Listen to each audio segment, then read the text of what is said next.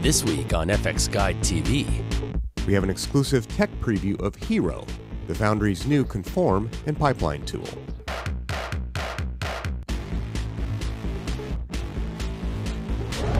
Hello, I'm Angie Dale, and welcome to the start of our IBC coverage.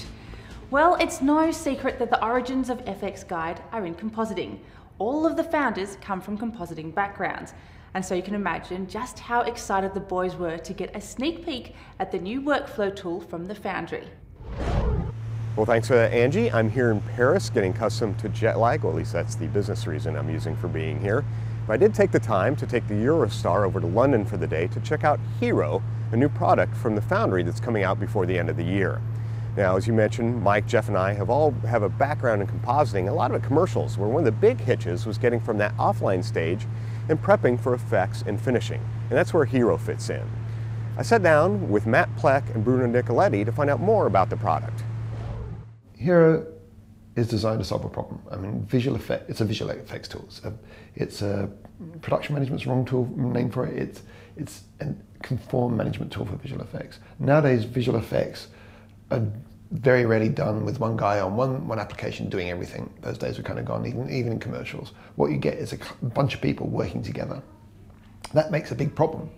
You've got a bunch of guys using Nuke, a bunch of guys using Maya, a bunch of guys using Mari, a bunch of guys using Photoshop, whatever else, all doing, do, doing this work.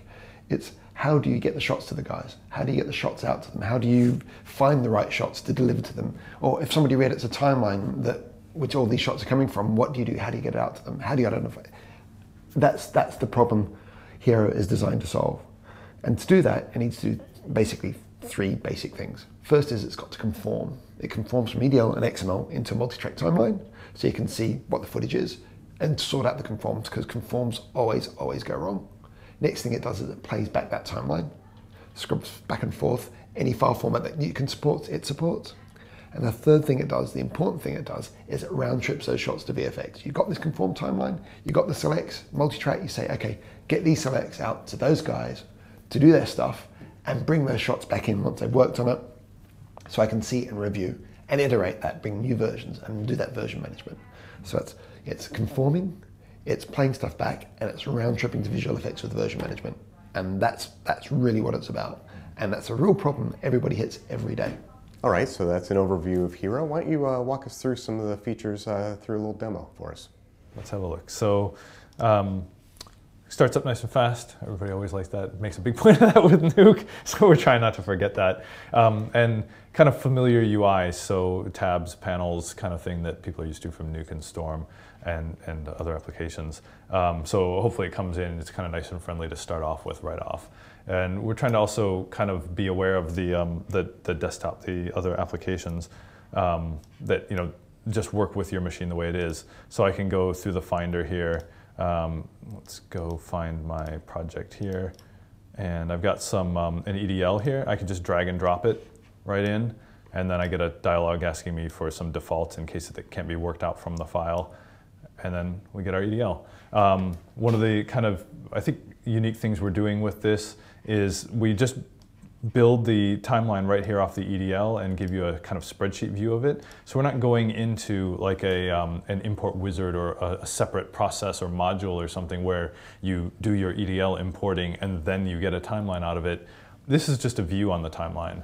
So any timeline, whether it comes from XML, EDL, um, whether it's just generated by you cutting some stuff together, you have that spreadsheet view. It's just another panel that sees the timeline.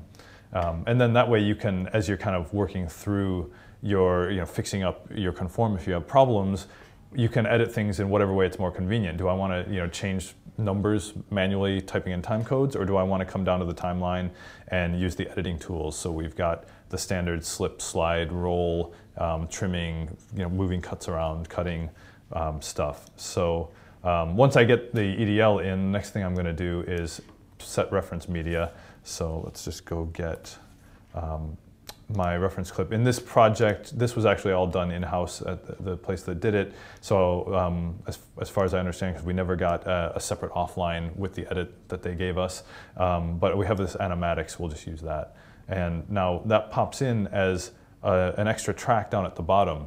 And as we talked to people about how they worked, they're kind of this kind of common workflow of, well, I, I import the EDL, then I go through and I add a reference track and I put the offline in the reference track and I go check my EDL and my conform to that. So we kind of tried to um, make that just you know like one button click part of the process, make it really quick and easy since everybody seems to work that way.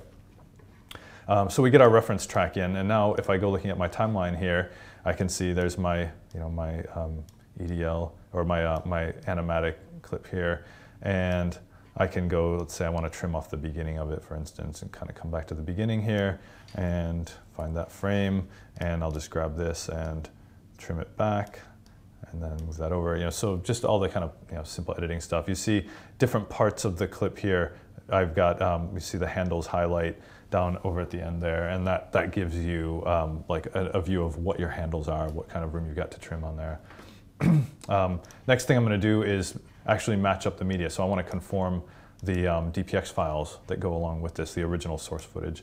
So we get that, and now it's gone through and found uh, a bunch of these, and we can see that there's uh, a yellow warning about time code on some of these. And if I go through, let's see, my first one is BR01. I can go into my conform bin that's got all the clips that it found here. And let's see, I'll just filter that down to BR. And there's BR shot one. I can grab the metadata for that and take a look here and see you know, everything about this clip. So maybe I can kind of deduce why it hasn't matched up properly. And you know, as not surprisingly, time code is off. So the, the little time code warning here was telling me the time code is off. Um, and I've got a 0000 time code in the file, but the actual EDL starts at one hour. So taking the kind of spreadsheet metaphor, then I can just shift select a range of clips and do minus one hour. And then now everything's green, good to go, time codes match, files match, and we start getting stuff in the timeline. So now I can turn this on and then now we've got our actual cut here. And we can then start going through and, you know, shot by shot, comparing to our reference. Um, to kind of make that process easier, we've kind of got a bunch of comparison tools in the viewer. And one of the cool things that you'll see is there's a little tag here, and we're going to use that in the process. So if I grab um, my timeline, put it into my B input, so I've got the same thing in both. The, the timeline is in the A and the B inputs of the viewer. I can show these stacked vertically, horizontally. Um, if I've got them in a stack, I can turn on a wipe and let's see. Now they're, let's fit them both. So right now I'm just seeing the same thing in both, so we're not seeing anything in the wipe. What I can do in my controls here is say on the A side, I want no flags, and on the B side, I want the reference media, only the tracks that are flagged for reference media. And that can be any tags I put on those tracks. So now I've got this, um, let's refit those, and then I can kind of swipe back and forth here and kind of either do, you know, with a split wipe as I go through my shots, checking these out. Um, this is kind of a fully, like you can just grab the handles on this and move it around. Um, or I can go to like a side-by-side -side view, which is probably more useful for this, and refit those guys. And then just step through looking for problems with my conform and tweaking the edit, you know, whatever I need to do with, you know, either in the UI with the kind of trimming and tools or back up in here by adjusting time code directly manually or, you know, speed ramps and stuff like that. Um, one thing that Hiero does is it, it doesn't own the media. There's no frame store attached to it. It just looks at files on disk and you're telling it, those are the files I want to conform and we conform those files. Those are exactly the files we play. Those are the exact, exactly files, exactly the files we deal with. We're not owning any of the media. One of the key design decisions for the Hiero was we don't want to own the media. We want you to own the media, you just tell us where it is. So whole part of the conform process, and we go into the round tripping later on, it's just, oh, media's there, I'll deal with it. For the downstream, we say the media's there. Go, and you go find that media that I've told you where it is. So we. It's not a, not an import. It's you know we're kind of differentiating, saying ingest because you're just telling us about it and, and then we're not actually going to you know duplicate files and take up a lot of extra space for it. Okay, so there are a lot of things that people can do in an offline. Let's talk about the features that you support in XML or EDL. Uh, first off, being what what type of speed changes do you support? Um, basic speed change, uh, like a um, not ramped or not uh, not on a curve, constant. not animated constant speed change. Um, fade in, fade out, and dissolves. Um, the speed changes We'll get into um, getting these, this stuff out later, but um, you know we have some options for how we deal with the speed changes when you're kind of sending it on, whether you want to send on original ranges or you know um, retimed ranges. One thing we do need to be able to do this is um, timelines can be any resolution, but you can put any clip on that timeline. So you can put a 2K clip on a HD timeline. What do you need to do? So we'll give you the ability basically to position. It's just straightforward. You, know, you can have like just center or resize to fit or whatever, or you can be able to pan and scan it. So that's the another thing. I yeah, it's it's an important yeah, thing that, that it is a resolution independent. You know, it's like looking at what our new customers do there's footage coming from everywhere, and you can't just say everything format. has to be a certain format, or you can't put it on the timeline. Um, you know, you just got to deal with it, basically. I mean, it does mean, especially if you're starting doing some large, larger resolution media, you need the bandwidth. You need a big computer. You need fast network access to deal with that with that footage, unless you want to do local playback caching. One feature we're wanting to get into 1.0 might not make it is local playback caching. So you say, I've got some stuff sitting on my network. Those are the DPXs I want you to conform, or the Reds, or the GoPro Media, whatever. We start conforming that, and you start playing back. And if you've got a very slow bandwidth to your disk, or you don't want to hammer your network, um, we're going to give you the option to say just just copy the files locally for playback purposes. You know, just transparently do it in the background. You, know, you can still scrub through before it's even copied. It'll just be slower. You get a bit of chunking. Uh, uh, uh, uh oh, then it starts playing smoothly. A bit like Nuke does. Um, yeah, so uh, once we get to this point, the next thing, uh, you know, we got our conform straightened out. Oh, it didn't point out here. Um, in the stack mode, we've got a few different differences, onion skin difference, invert nav, the kind of stuff just that you need to like, you know, is this really the same as this? Um, so the next thing we do, well, once we've got this all set up here, um, we want to go um, get these shots out, exported um, for artists to start working on. So, you know, a big part of this, like, yeah, it's great, you've got all this stuff in here, um, but now how do we get it um, actually separated into shots with the right length of handles and the right, you know, select out of these potentially enormous clips that were conformed in off of maybe the original camera footage. Um, so what we can do, let's just switch over to the um, kind of editing workspace here. We can select um, our project settings, come in here, and go to the shot template. And so what we're going to do is we have different kinds of exports. So we could export the timeline just as a big file, you know, as a sequence of frames, so to make a quick time out of it for review. We could export the timeline to a bunch of separate shots, um, but just like put each shot folder, da, da, da. or we can export it to kind of a complex shot structure. So most people, um, you know, they have a naming convention and a, a structure for things, and a lot of the time it gets built by somebody every job either running their little shell script that they keep hacking away at or manually making directories. Um, so what we can do here is set up in here, like if you, if you generate it yourself, fine, just tell us what it looks like. If you want uh, Hiero to generate it, no problem. It can do that as part of the export, but you just need to tell us what it looks like. So we could put, let's say, shot name as a, a token here that's going to be expanded out of the clip that it's trying to export. And then that's going to be the root of, of this structure. And I can add a folder to that, um, let's call that plates. And in plates, I'm going to put um, an, uh, uh, an actual output. So I've got a, it's going to be named file name, and I'm just going to use a symlink exporter. So this way, shot by shot, it's just going to make those folders, and then using the original file name of the media that's in that clip, do symlinks back to it. So we're not creating yet more copies of files, and are these the same as these? And you know now they're taking up twice as much disk space. So we get those files. Um, now um, we might want to have a few other types of things coming out because we've got some Maya artists and they need reference. So let's make a, a Maya folder and in that we'll put, um, let's say, the original file name. And we don't have the, the rest of the export types built, but um, we'll have presets for different file formats. So you, you kind of set up the preset. So for instance, I want half res sRGB JPEGs and you make a preset for that and then it'll appear in the list here and you can pick it. Um, and then I might also have, let's say, a nuke section. So I'll put a nuke folder in here, and in my nuke folder, I want um, renders. So I want my nuke renders to go to this location, and I want them to be named, let's say, shot name uh, underscore comp underscore v, and then version, let's say, dot hash hash hash hash, dot .dpx. Then we could do another folder of, let's say, scripts. You can see where I was going here. Um, scripts and put in there similar, something similar, is shot name comp dot uh, version dot nk. And now, you know, pick the type and so do a nuke script export here. And the great thing with this is, as we're going through shot by shot, doing the export, we can expand these tokens, make these directories, build a little nuke script in there that says, oh, okay, so your plates are here, read node.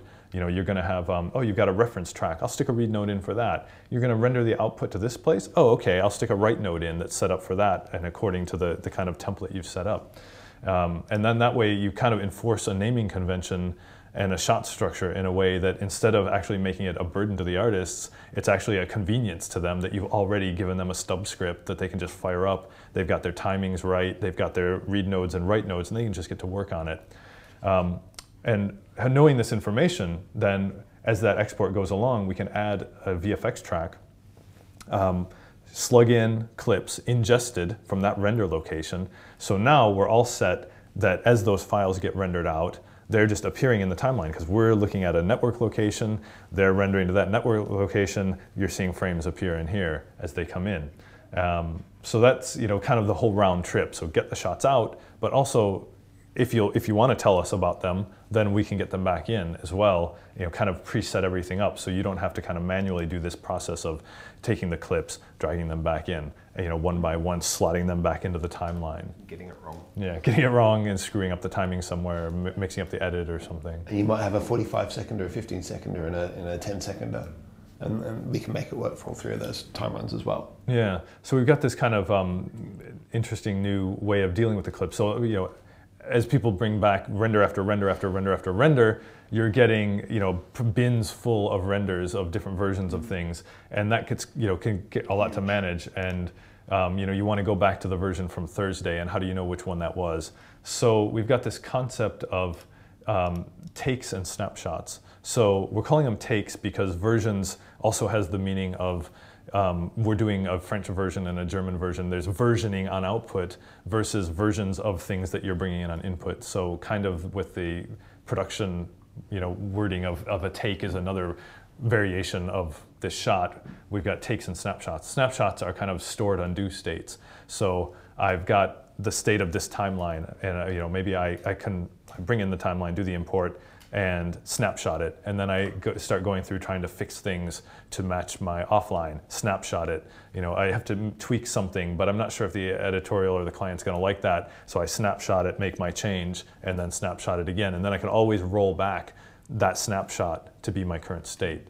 Um, takes are more like branches. So I wanna do two different versions. You know, we've got kind of variations on this shot, or it's um, you know, uh, as, it, as it progresses, here's the original, here's where we laid in the, the graphics overlays or whatever, and I want to be able to swap between those as two different versions. We don't know which one we're going to go with, something like that. So a, good example where you can use takes is on, on ingest. You might have three, you might have the original raw plates, you'll have, say, a best light grade, and you'll have a beauty pass done, because grades happen up front typically. Um, and you can bring them all in as one clip. It's just different versions of one clip or different takes on one takes. clip. And you pop that on the timeline. Um, and then once you pop that on the timeline, you can say, which take do you want to be? Um, Matt can probably show that right now because this is awesome. So what we're going to do is we've got, let's say, shot four here um, that I want, um, I've, I've, I've, rendered out a couple different versions of this from the nuke script that goes along with this project. So what I can do is dig down into my material here and grab let's say shot four start, and I'm just gonna drag that and drop it onto shot four, and it's gonna ask me to ingest it as a new take or a snapshot. So I'll just do a new take, and I'm gonna call this one start. I can put some comments in here so I can remember what this was for. And then this pops open my takes bin. So it's just another bin view, but now we're looking inside of that clip at the variations of it. So I've got my, my two takes there. Um, I've actually got another one, so let's grab that one too. I've got the alternate version. So let's grab that and drop it on and say new take again. I'm going to call this one alt. And now we've got three different takes within that bin. And I can right click and select any of these as the active take. So when I drag this clip onto a timeline, which one am I going to get by default? Or double click it to see it in the viewer. Um, but the cool thing is now on my timeline, I've got the the, the clip in my timeline, and I can, in the menu here, just pick any one of these takes to use. So if I switch to start, we get the start version. If I switch to alt, we get the alt version. Um, so as I'm checking things out here, I can play through and see which one I which uh, which one works best. Um, we're working, you know, there's a lot more UI work to be done, but we're kind of working on something a little bit more visual. So uh, you can actually kind of just pick them based on the seeing the thumbnail here. So if I go up into here, we can kind of quickly pop through these as you're playing through it. Um, so that should make it a lot easier. Um, and then with the Python scripting, you know, we've got access to all of this stuff, so we can add features pretty easily. Like once I've gone through and picked all the takes that I want to use on, let's say this is the, the 45 version of it, I need to update the 30 and the 15 to use the same takes. So, you know, that's quite an easy thing scripting wise to go through and say, find every bin that uses this clip, tell it to point at this take that I've set in, in, in this particular one. Um, so, and that's, you know, get the, the kind of review stuff that should make it really useful and really quick for people trying to just see what they're doing. You know, they've got all these comps coming, and you know maybe people are doing stuff in After Effects and Nuke, and other you know, applications, bringing it all back together, and then figuring out what what do you really have and and how's it looking together. Okay, so you've done the conform, you've prepped for VFX, you've got the finished scenes with mobile versions back in from VFX. I guess the next step would be getting it out for finishing. Yeah, so that's kind of the next stage, right? You've got to get this stuff onto some variety of other systems in some formats, um, right, to, to get it to actually do the finish pass. So um, what we can do is we can export the timeline in a few different ways. So we looked at the shots way. We can also export just as a bunch of shots to files, you know, just clip, clip, clip, clip, clip straight out and then or you know as a single maybe you want to just burn out a quick time in a certain codec and everything to send to the client for reviews along the way um, but for the kind of final result we need to take this timeline and do an EDL or an XML that somebody can import further on. And the nice thing is now you've done all that hard work of getting that original footage matched back up to the EDL and getting the EDL sorted out, and then you've, you've swapped in you know all the different VFX shots. We're playing them back. We've got them here in the timeline. We know where it all is, so we can generate an EDL that hopefully is going to conform right into your finishing system without uh, doing the you know the whole process all over again there. Having the fun up the editing house saying, "You guys, you lost that clip." For example, like we lost a clip here. Yeah. Um, so without having to, you know, all, all that pain that can take literally days of time just to sort the conform out, which is insane. And that's what you don't want to be tying up your high value finishing system doing. And that that's the wrong place to do it. And you, so do it once. Do it once. That, you know, and, and, do it once on a cheaper seat, and yeah. Sort of and we've got um, because the exports are implemented through actually the imports and the exports are implemented through Python. So again, somebody wants to do their own, you know, rather than exporting it, they're going to go tell their shotgun database about what all you know what all takes have been selected or versions of things. Then great, you can script that up yourself and kind of integrate it with your own workflow. Um, so this, yeah, we're aiming for like maximum flexibility, but handle the kind of common cases out of the box. We went, it's, Python's really deep in the application. We've gone to Python for a bunch of reasons. One is it's awesome for doing all the kind of move this file here, find that, change that path name, swap that file name for that name. That's much easier to do in Python than C++. Unless you're doing like image processing, something that really demands high performance, C++ is not the right place to do that kind of stuff. It's not so accessible, yeah, yeah. For, the, for the end users, they, you know, what compiler are you using, yeah. Visual C, what version, and blah, all that kind of blah, stuff. Blah. You don't want to have to deal with that. yep. So, so for our own purposes, great. We can use, we can use Python to do this. It gives us real quick turnaround for development wise, but also opens it up for the user. It means the user with a degree of technical nous can get in here. We're going to give them the Python scripts for all this export process and the import and the EDL parsing. That's all Python. We're going to give it to the users. The user can take that and hack it to do what they want. We're going to give them the hooks to just before we start um, exporting a timeline, run this bit. Python for each clip in the timeline, run this bit. Every time I get to a file, run this bit. While I'm exporting a file, run this bit. After I've done it, run this bit of Python. So you can bind completely within that whole process what you need to do. So that way you can say, you know, queue up Nuke script to do some weird translation that we don't know about, queue up something else, do this, do that, talk to the product, production management database to say what shots are available. So opening it up as much as possible on import and export we think is a key value on this thing, making it a pipelineable editorial tool. Yeah, and, and the actual transcoding and all that kind of thing, you know, is it's not a hard-coded in thing here. We're actually doing it through a Nuke background render thread. So file formats that Nuke can read and write are accessible through Hiero. um, you know, you should get exactly the same result because we are using exactly the same code. um, and it also, you know, means things like, um, you know, just, just knowing that the image fidelity is there, you know, that it's going full floating point, you know, in the color conversions and stuff like that, you know, you're going to get that quality. Um, and you're going to get results that are definitely going to load into Nuke because it was written by Nuke. okay, and I know you're going to kind of say, geez, let's get the friggin' 1.0 out the door. But um, one of the things you can see when looking at this is really cool is the ability to kind of make some decisions and conform and pass them on to finishing. Things like repo, maybe starting a grade, doing rough comp. Uh, where do you see things going like this uh, in the future? We don't know.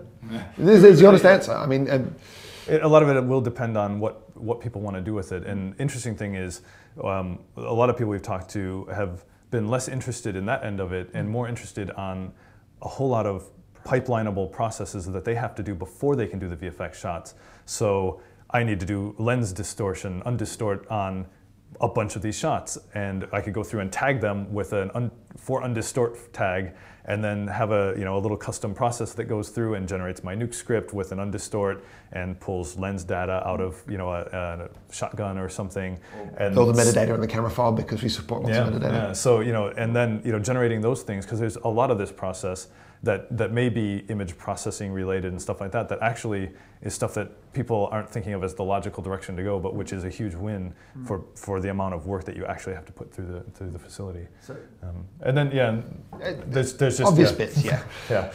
One of the, we, again, another key decision for putting no image processing in here mm. is it, screw, it screws up the other thing, which is we don't want to own the data. If we start putting color corrects and so on in here, and you're exporting stuff out to Nuke, what do you do?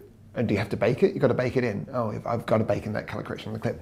All right, send out to the Nuke guys. Like, oh, ooh, VFX guy says, now can you bring it up two stops? So you bring it up two stops.